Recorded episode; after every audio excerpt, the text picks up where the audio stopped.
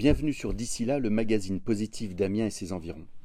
Gilles Toiti, alors jeune médecin, a eu à vivre une expérience déconcertante. On va vous raconter cette histoire qui a marqué le reste de sa vie, mais aussi qui est certainement à l'origine de son livre La vallée des Térébintes. Devait-il ou pas opérer cette personne? Comment on passe à l'écriture? Qu'est-ce qui fait qu'à un moment, euh, tu allais au forum, euh, si mes souvenirs sont bons, euh, écrire tel jour? Comment d'un seul coup, on, se donne ce challenge ou cette rêverie de se dire tiens, j'aimerais écrire? Quand on connaît le contenu du livre, on comprend bien que c'est quand même un abcès qu'il fallait vider, euh, si on parle chirurgicalement. Donc quand même, ça part au, tout début d'une histoire qui m'a profondément marqué quand j'étais jeune chirurgien. Et cette histoire, c'était... Euh, il se trouve que je devais opérer un patient qui avait été vu par mon chef de service. Ce n'était pas moi qui l'avais rencontré en consultation. Mais euh, à chaque fois que je dois opérer, un, mais il était parti en congrès, à chaque fois que je dois opérer un patient, je vais le voir la veille de l'opération.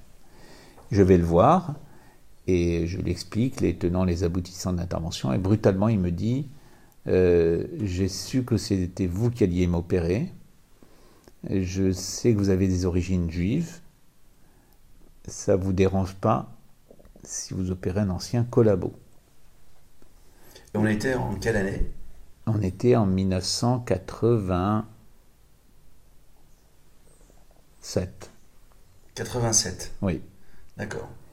Et j'ai pris ça vraiment très très durement et j'ai tourné les talons. Je ne savais pas quoi répondre. J'ai été euh, décomposé et je suis parti. Ça m'a tourné dans la tête toute la nuit.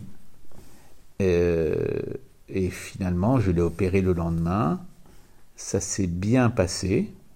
Euh, c'était un ancien chanteur d'opéra sur le déclin, quasiment à la retraite. Il avait encore quelques, quelques concerts euh, à faire. Et euh, dans ce type d'opération que je devais lui faire, c'était des pontages. On utilise une artère, qui est l'artère mammaire interne, qui est un vaisseau qui a des relations anatomiques avec un nerf très important pour la respiration. Et donc pour le chant. Et donc pour le chant. Et en, en, disséquant cette artère du patient, l'espace d'un quart de seconde, ça m'a effleuré l'esprit. J'ai dit, ce salaud, je vais lui brûler son nerf, euh, et c'est tout. Évidemment que je ne l'ai pas fait, Évidemment que ça m'a traversé juste l'esprit et que ma, main a continué le geste et j'ai prélevé euh, sans, toucher au nerf. Mais le fait même que ça puisse, alors même que le serment d'Hippocrate, euh, l'envie de soigner, que de soigner, le fait même que ça ait juste une fulgurance mais traversé l'esprit, ça m'a troublé énormément. Je me suis dit comment on pourrait être capable de faire ce genre de saloperie, de revanche, alors qu'il m'a rien fait. Il a fait ça sur le peuple juif, mais il n'a pas, il pas fait sur moi à, mon égard. Et puis un beau jour, euh, un peu comme quand on décide de, faire un marathon, voilà, on se donne ce défi-là de faire un livre. Moi, j'avais le, sujet tout trouvé. Euh, tu avais une partie du sujet. J'avais une partie du sujet, oui, c'est vrai. Ce podcast est terminé. J'espère que celui-ci vous aura plu et nous, on se retrouve sur d'ici là pour d'autres reportages audio.